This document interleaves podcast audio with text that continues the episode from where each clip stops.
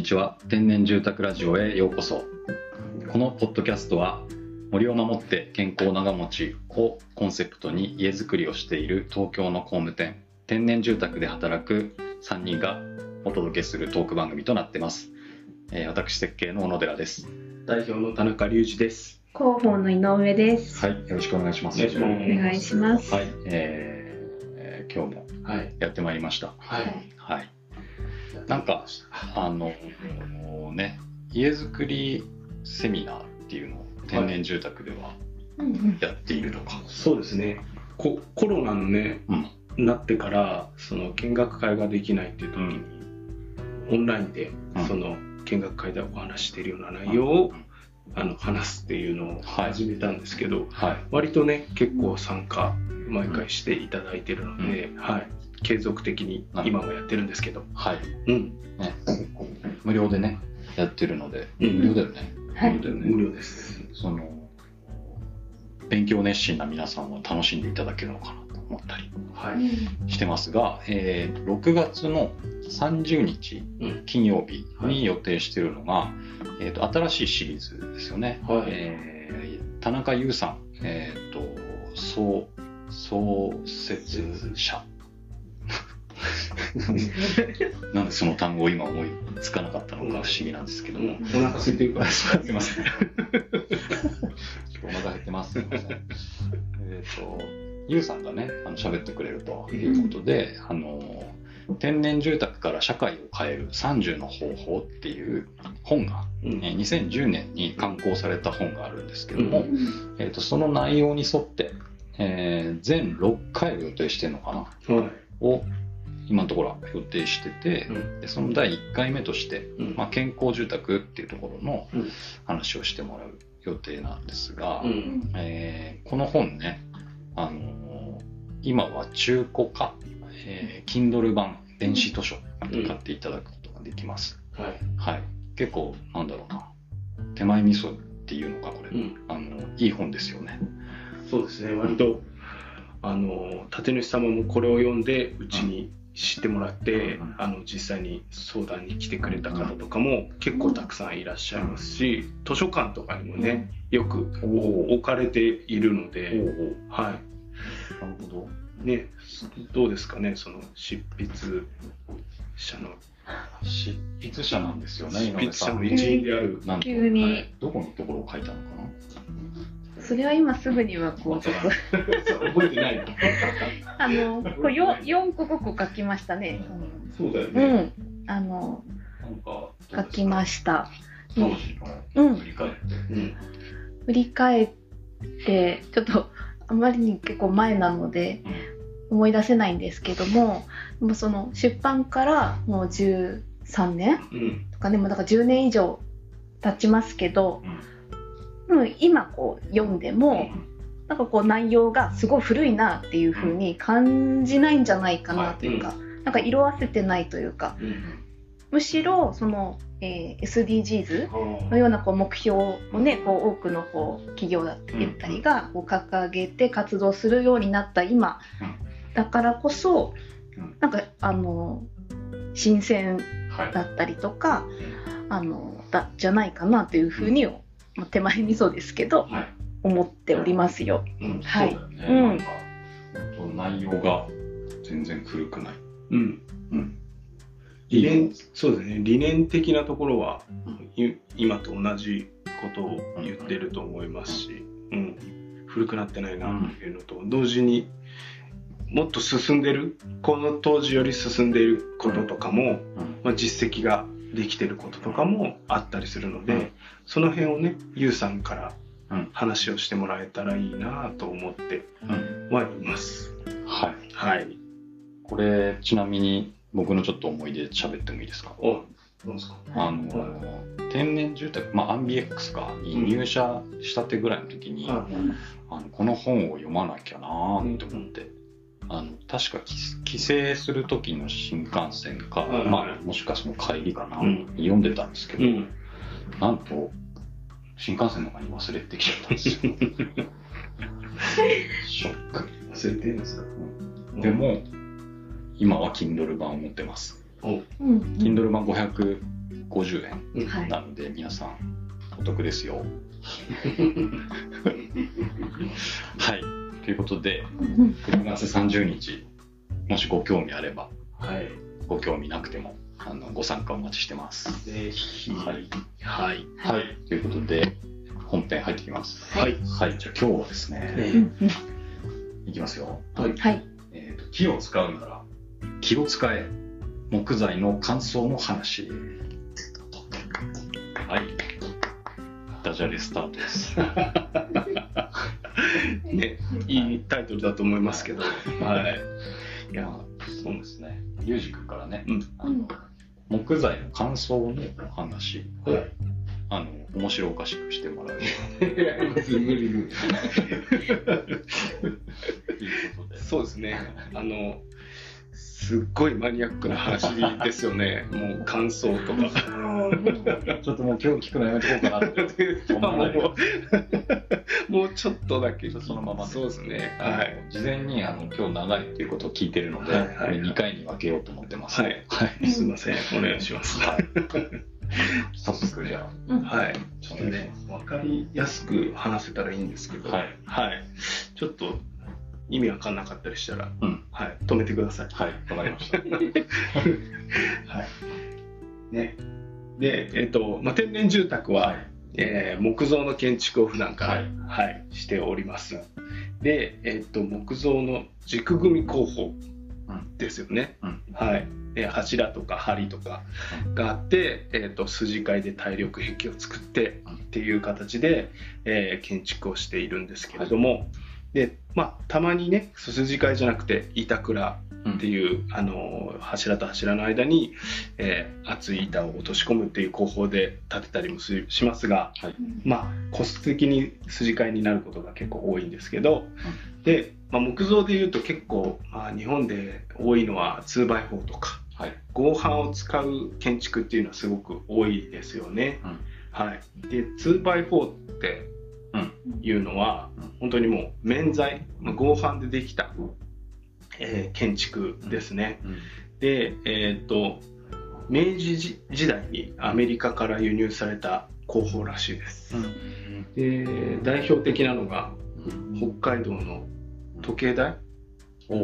が 2x4 らしいです。はいで74年以降にですね法整備されて、うん日本で建てやすくなったので、そこら辺からあの広まっていったと。はい、いうふうになっております。うでまあこれねあの効率、ん。まあ、結構コストも抑えられるっていうのもあるし、うん。まあ、施工性が高いというか効率よく建てられるのであのよく建てられてるっていうのもあるし、な面材だと数値上耐震性がすごく高くできるので、はいなのでまあ結構あのいろんなところで採用されて建てられているっていうのがこの 2x4 なんですがただですね、えっとまあ、合板で作る建築なんですね。うん。でまあ 2x4 でなくても合板っていうのはすごくたくさん使われて木造建築っていうのはされるんですが、で、えーとまあ、何度もお話ししているんですけれども天然住宅ではその合板を使わないっていうふうにして建築をしておりましてでなぜ使わないかっていうと我々のこだわりである森を守って健康長持ちの、まあ、どれも実現できない合板を使うと、そうですね。なので私たちはこれを使わないようにしてるっていうことなんですけれども、はい。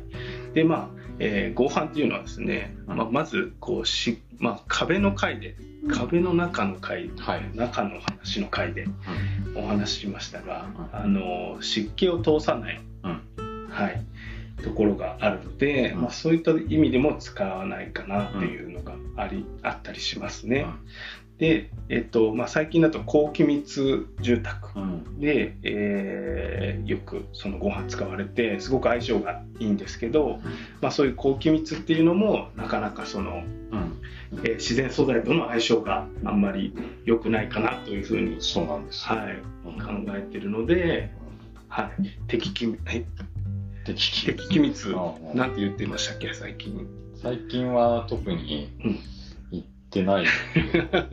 でも何かね、そうですね。言葉があれば。適度な機密を持った住宅を今はねあの建てているんですけれども、はい。でまああの我々としてはこういう湿気がね結構高くて、えー、多くてで四季のあるまあ寒寒い季節もあれば、めちゃくちゃ暑い季節もあるっていう日本で、でその中でも長持ちするっていう建築を作っていきたいなというふうに考えています。そうですね。はい。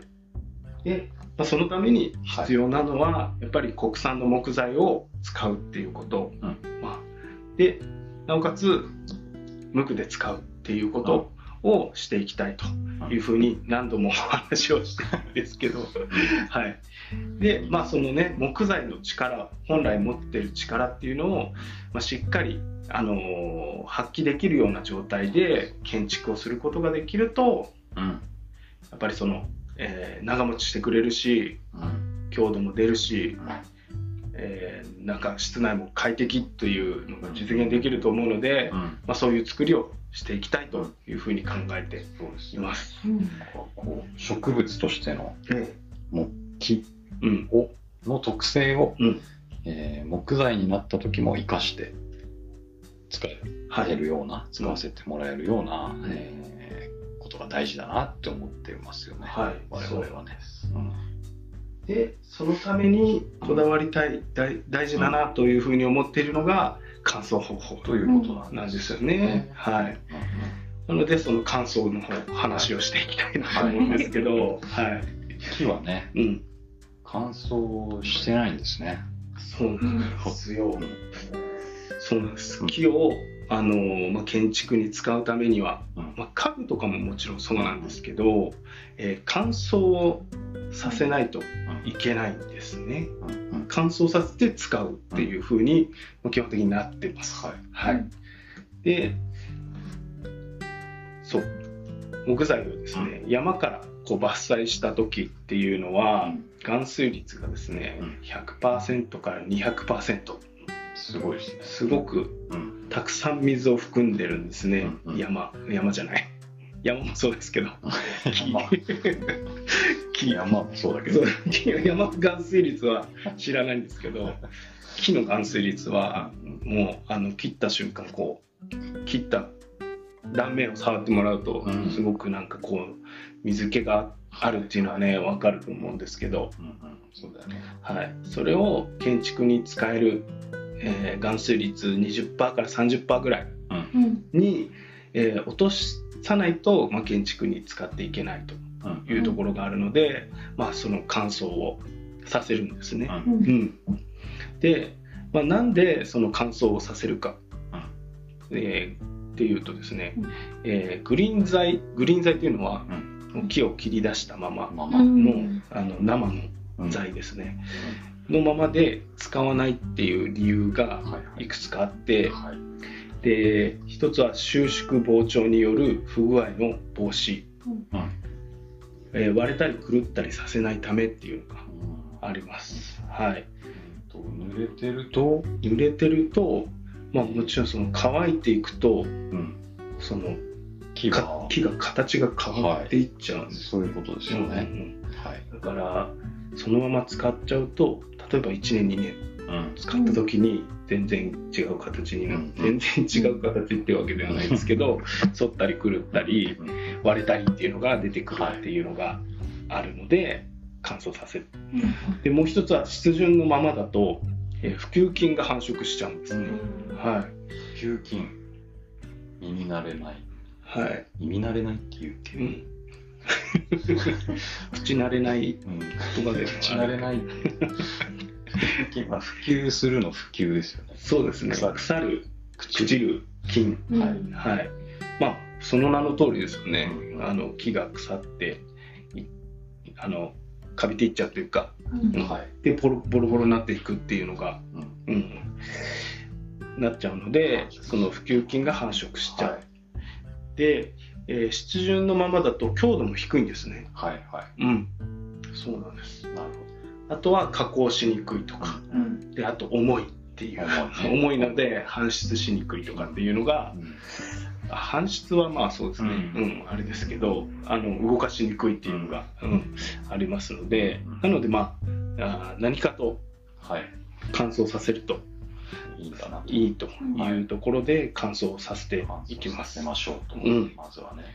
でその時に一般的に行われる乾燥方法っていうのが、うん、高温乾燥っていう方法が取られていまして、うん、えー、高温乾燥っていうのが120度前後の乾燥炉で木材を乾燥させる方法です。高い温度熱いくするってことですね。そうです。熱い釜に入れて乾燥させる。120度。はい。はい。で、えーまあ、短期間で水分を抜いていくので、うん、まあ、あの効率がまあいいですね、うん、あの短時間で乾燥させることができる、うん、で、えーとまあ、水分を抜くので反りとか狂いとかが出にくい木材にはなる、で建築にも使用しやすいという形になっていくので、まあ、高温乾燥っていうのが一般的なんですね。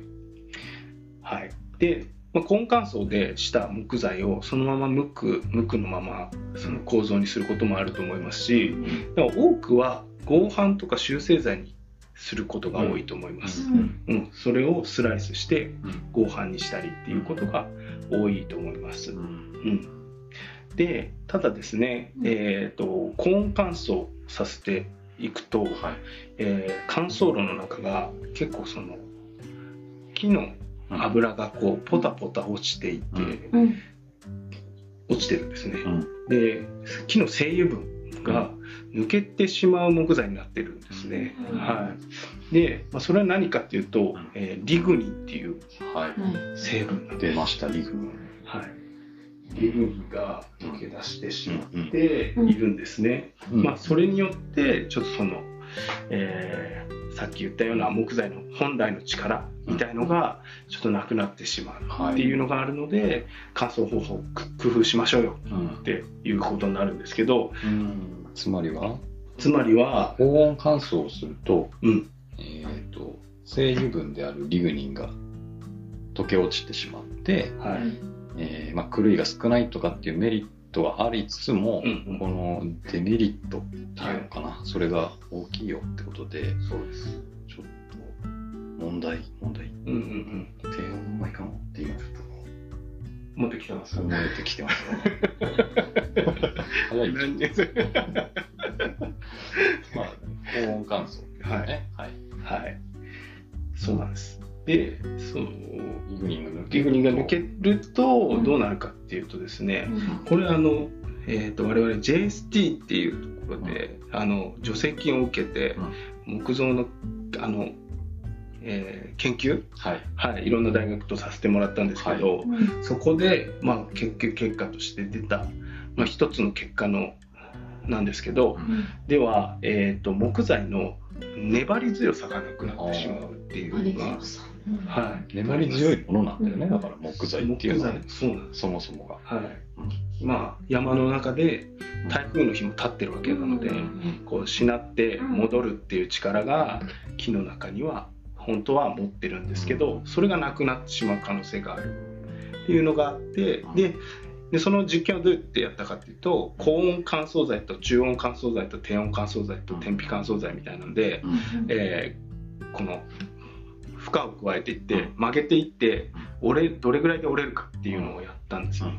で高温乾燥は結構割とすぐポキッといっちゃってるんですけど低温乾燥は、えーと、曲げていったけどこう折れなかったっていう、うんうん、結局折れずに曲がっていったっていう、だからそのそうしなる。でかつ、まあ、戻るっていう力が木材にはあるんですけどそれがなくなっちゃう可能性があるうん、なるほど。はい。で木材の細胞っていうのはどうなっているかというと、うん、鉄筋コンクリートのような構造になっていまして、はあ、それも分かりにくいか。なかなかイメージしづらいそもそも鉄筋コンクリートって何ですか？鉄筋コンクリートそっかそっかそれで分かりにくいですよね、まあ、鉄筋を組んでそこにコンクリートを流していく。そうです、えー、要は鉄筋とコンクリートっていう、うん、はいのでできてますね。そうですね。うん、で、人の体で言った方があ、人の体、はいはいはい。人の体にします。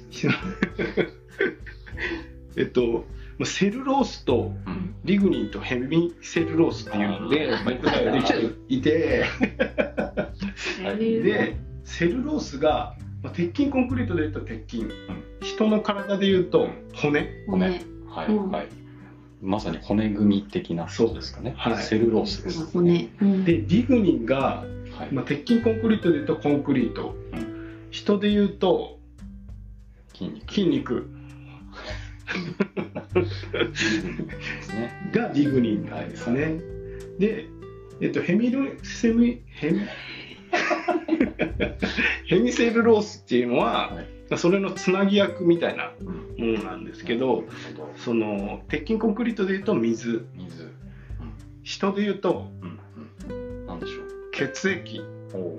おおわかんないです初めて 初めて例えましたけど 初めてだな。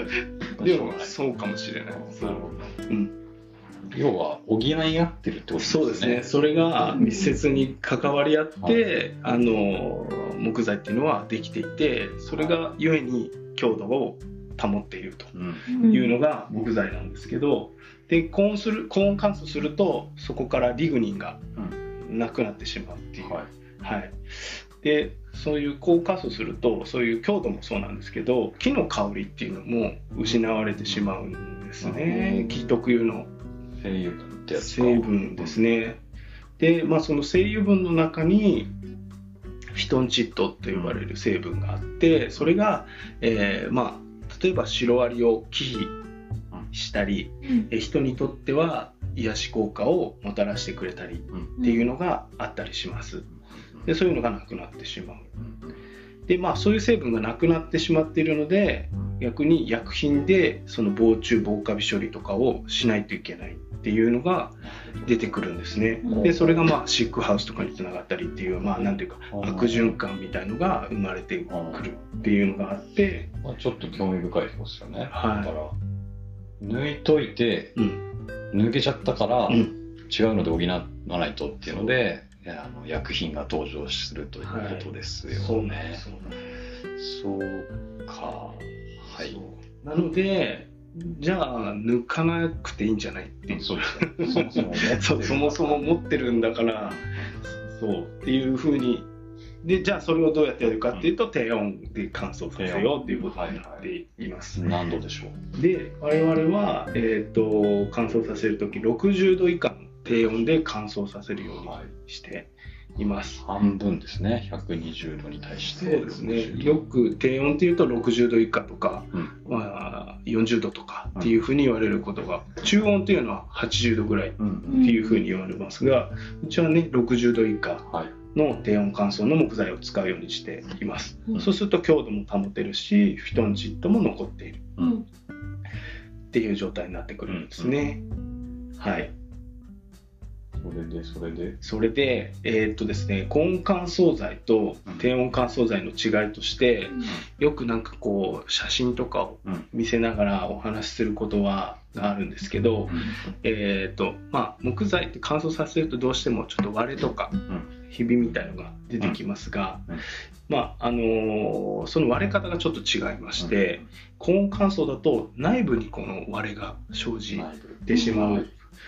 で、まあ、そうすると内部割れっていうんですが、そうするとそれで、えー、と強度に結構大きく影響してしまうんですね。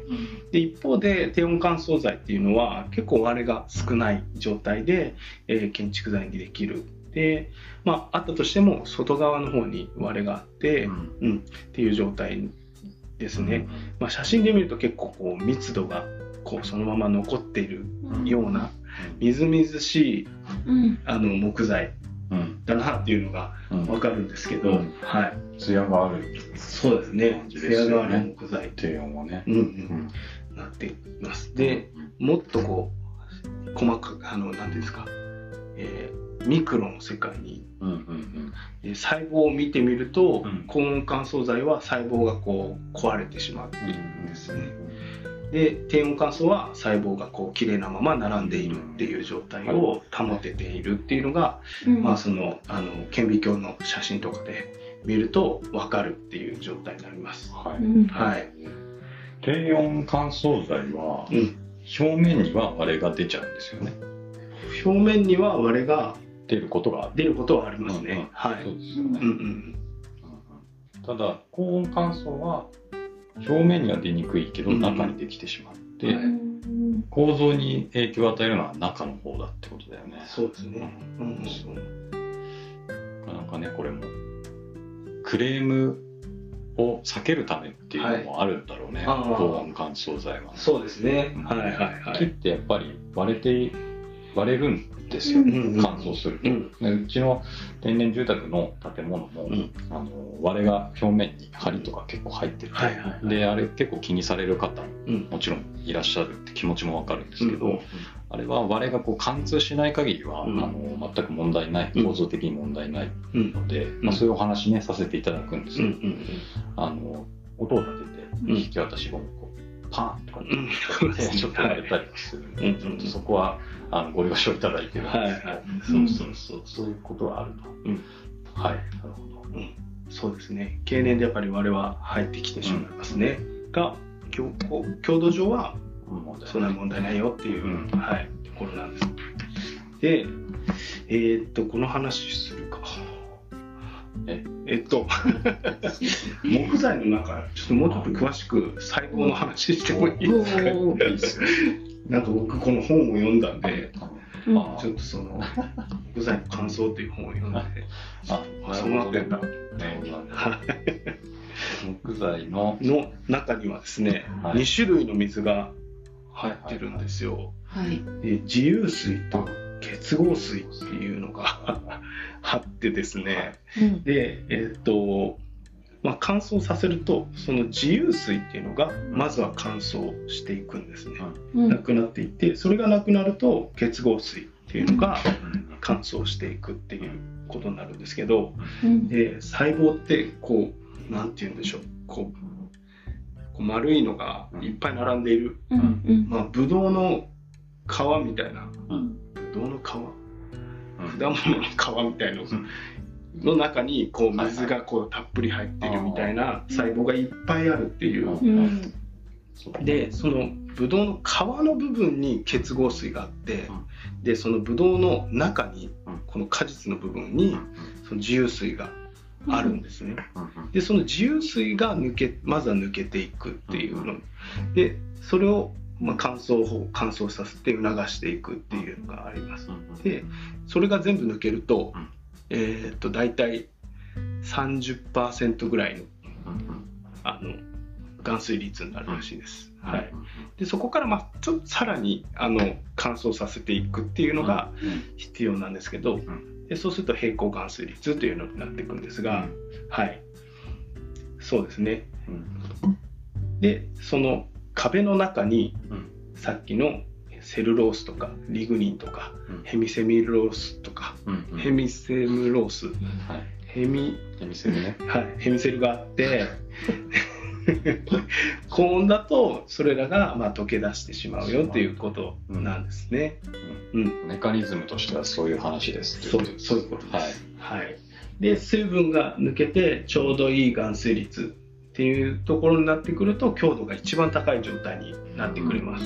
これを平行含水率って言いまして、で大体含水率が15%とかうんそれ以下になっているっていう状態を作れるとうん木材が一番強度を発揮できるうん状態になってなってきます。はい。でまあ一番原始的な乾燥方法っていうのはん天日乾燥ですね。うんあのもう、えー外に出して、うん。えー風あの雨風というかうん。であの当たらしておいて、うん。ででひ普通の日中の日日の光とかで乾燥させていくっていう方法、まあ、これができると一番自然に乾燥できるんですけどいかんせん時間がかかるんですね、うん。はい。えーヒノキとかでも1年から2年ぐらい。で杉もそれぐらいなんですけど杉は結構ばらつきが個体によってばらつきがあるらしくてうん。2年ぐらい乾燥させても全然乾いてないみたいな時もあるらしくて。でまあそういうんでなかなかコントロールできないっていうのとまあそこでかいんで木材、それを置いておくっていうだけでもかなりコスト。場所がね。はい。そうそうそう。なのでまあちょっと天日乾燥でやるっていうのは相当こう余裕があるところじゃないと無理かなっていうのもあって、まあもちろん天日乾燥であの使えたら一番いいのかなと思うんですけど、まあそういったところで低温乾燥っていうのがちょうどいい選択肢かなと、うん、はい、いうふうに思っているので低温乾燥を今選んでるんですが、はい、結構あのいろんな乾燥方法あるんですね。うん、えーと、マイクロ波による乾燥方法とか除湿乾燥。で蒸気乾燥。これは結構一般的ですね。蒸気式乾燥とかであと減圧乾燥とか遠赤外線乾燥燻煙乾燥などがあります。燻煙はあまだ。燻煙でそうなんです。うちは燻煙ね。うちは燻煙も取り入れている木材を使っているんですが、まあ、その燻煙も特徴があるんですね、はい。まあ、それはまた後ほどお話できたらなと思うんですけど、まあ、そういうふうにして、まあ、どうにか木材の内部に熱を届かせてですね、はい、乾燥させていこうとい。うふうにしていくっていうことがあります。で、えー、っと杉の場合ですね、えーと、偏在と芯材で含水率が違うんですね。偏在っていうのは周りの木材のこう外の部分、端っこ。端っこの方、で、えーと、芯材っていうのは真ん中の方、で、えーと、杉の場合はこう真ん中が結構乾燥してて外に行くほど濡れてるっていう状態になるので、まあ、これを均一に乾燥させていくっていうのがすごく難しいっていうか、はい。まあ、あんまり急激にやりすぎると割れが出ちゃうとかっていうのがあるので、まあ、その芯材と偏材の温度差が大きく出ないように、えー、大きく温度差が出ないように乾燥するっていうのが必要になってきます。はい、はい、いかに均一に短時間で内部まで熱を使え伝えられるかっていうのが鍵になってくるんですけど、はい、でまあ正直ですねこの正解っていうのがあんまり、まあ、これをやればいいっていうのが、なかなか難しい世界ではあると思うんですね乾燥方法って、まああの個体差もありますから、杉って一言で言ってもあの育った環境も違う、育ってきた環境も違うから好き嫌いはやっぱり否めないんですよね。否めない。そうなんですよ。やっぱり、うん。なので、まあ、再現性を完全に出すのは難しいとは思うんですけど、はい、まあ、その中で、まあ、我々として一番ベタな方法は低温で、まあ、さらに燻煙の方法かなというふうに考えているので、それをしているというところですね。はい。で、えっ、ー、と、まあ、低温乾燥で残そうとしている木材のもともと持ってる力っていうのがありまして、で、まあ、そういったところもちょっとお話ししていきたいなと思うんですけど、で低温乾燥した木材っていうのはまずさっきも言ったように粘り強いですね。で変根含水率に達することができれば強度も高くなります。で、えー、木材の本来持ってる力っていうのを失わせずに使うことができるし天日乾燥に近い乾燥方法じゃないかなというふうに思っています。で、えー、木が本来持っている力っていうのが、えー、もう一つがフィトンチッドですね、あの匂いっていうのが、えー、人にとってはあ例えば杉に関して言うと、人にとっては癒し効果があったりリラックス効果があったりします。で睡眠導入効果とか睡眠の質を向上するっていう効果もあるというふうに言われていますし、えっと、最近の記事で中の、えー、ウイルスにも何かね。効くよっていうのがあったりもしますね。すねぱりその成分を残してあげることによってそういう効果もあるかなと。で、えっと、胃潰瘍にいいとか。胃潰 いやそれがあのこれ聞いただけの話なんですけど あとは花粉症にいいとか。花粉症といえば杉じゃないですそうなんですよ。杉の精油分は花粉症に効くんですよ。え っていう。なるほどね。花粉はダメだ花粉はねそうなんですあの杉の家にね、あのですけど花粉症なんですけど大丈夫ですかねとかはい。言われることありますけど逆に花粉は出ないので 木材から、うんあの木材から出ないですよね花粉は。花粉は出ないでしょうね、なので花粉症まあそうですね。うん。胃潰瘍ってあれかなリラックス効果とかの方からるのかな。そうかもしれないですね。なんかねうんうんああのあとヒノキだと覚醒効果があったりするっていう。そうですね、うん。ちょっとこうなんていうか。なんかねでも活性化する力がある、匂いもさちょっとうんツンとするもんね、そうですね。ヒノキはね、うんうんうんうん。確かに、いうまあ人にとっては結構いい効果うんあるんですよね、うん。で逆にですね虫にとってはこの杉の匂いとかうん。ヒノキヒバの匂いっていうのは結構嫌いな匂い。そうなんですよね。うんで杉のえ部屋ではですねダニはこう生きてられない。ですね。そうなんだ。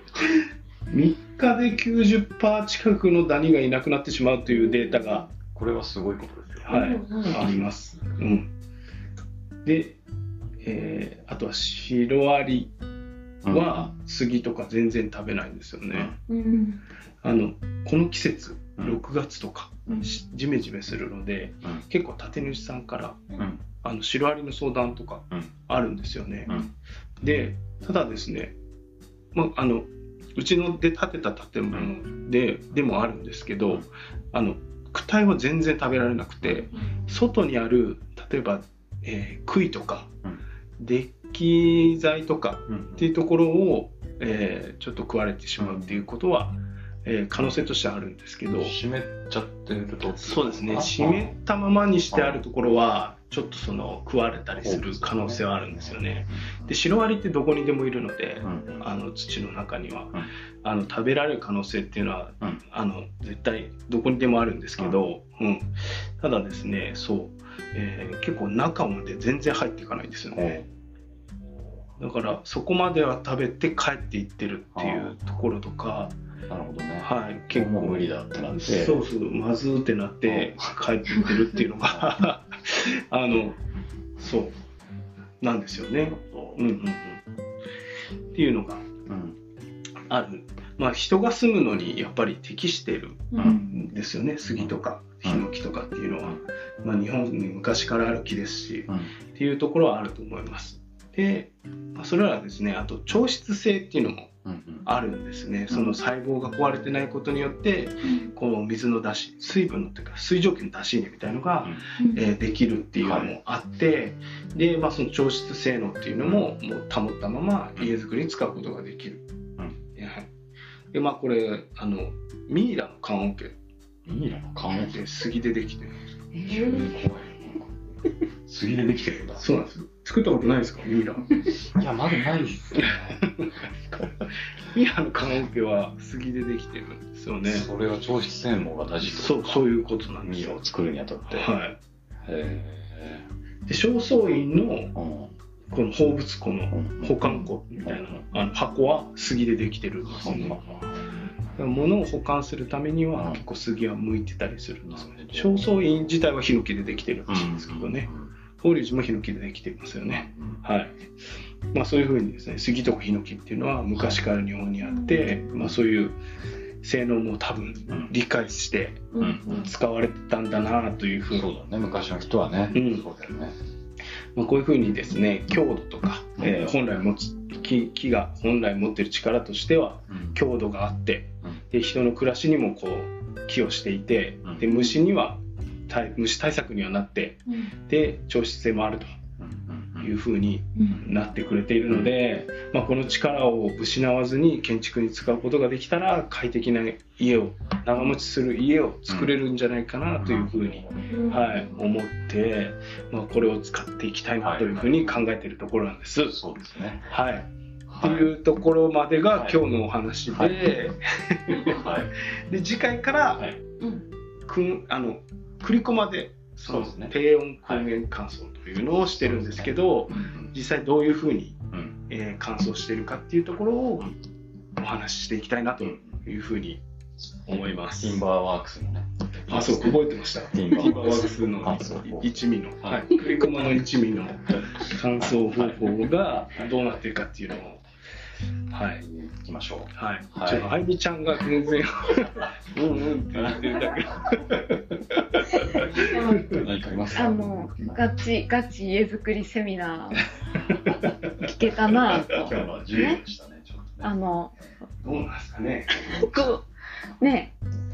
あのあの木造建築でもお同じね？うんうん。建てるもなんだろうこの高温乾燥の材で建てるのか低温乾燥の材で建てるのか他にも選択肢あると思うんですけどなんかこんなに違うんだなっていうのはやっぱなかなか知ろうしなんか知るよう知らないというか、自分で知りに知りに行か行こうと思わないとわからないことだと思うんですよね。だからこういう視点を、まあ、聞いていただいてあこういうなんだ方法ってあるんだなと、じゃあ自分たちどうしようみたいな、うん。なんか本当そのね一つの判断材料にな,、ね、なったんじゃないかなというふうに思うし、まあ、こういうのをきっかけにねどんどんどんどんこう知りたいなっていうふうに思っていただけたらこのラジオもどんどんね、うん。いろんなテーマでお話できるんじゃないかなとうん。思いました。はい。こんなにマニアックにしていいのかわかんないですけど。そうですね。うん。まあいいんじゃないですか、ね。はい。あのマニアックであるってことはあのいいことですよ。っていうなんかね感想とかいただけるとそうですね。あのマニアックすぎるるんでちょっとやめてもらえますか？ちょっと何言ってるちょっと何言ってるか。言われたらもうちょっとかんちゃんとあの考えるっていうか、はい、やはいはい。じゃあまた次回もね、続きがありますね。振り駒の一味の話ということで。栗駒の、ははいい、乾燥方法。はい。はい。じゃあエンディングをあの、今はい、まお願いしますはい。え本日も最後までお聞きいただきありがとうございました。天然住宅ラジオでは皆さんからのお便りを募集中です。番組の説明欄のリンクからお便りフォームに飛ぶことができます。ご感想やご質問、話してほしいテーマなど、お気軽にお寄せください。また、天然住宅の家づくりに興味を持っていただいた方は、家づくりセミナーや見学会の参加もお待ちしております。6月30日、ぜひ、あの申し込んでいただけたら嬉しいです。ははい。ねで天然住宅ラジオは毎週金曜日夜6時に配信中です。次回もどうぞお楽しみに。い。はい。楽しみに、ありがとうございます。ありがとうございました。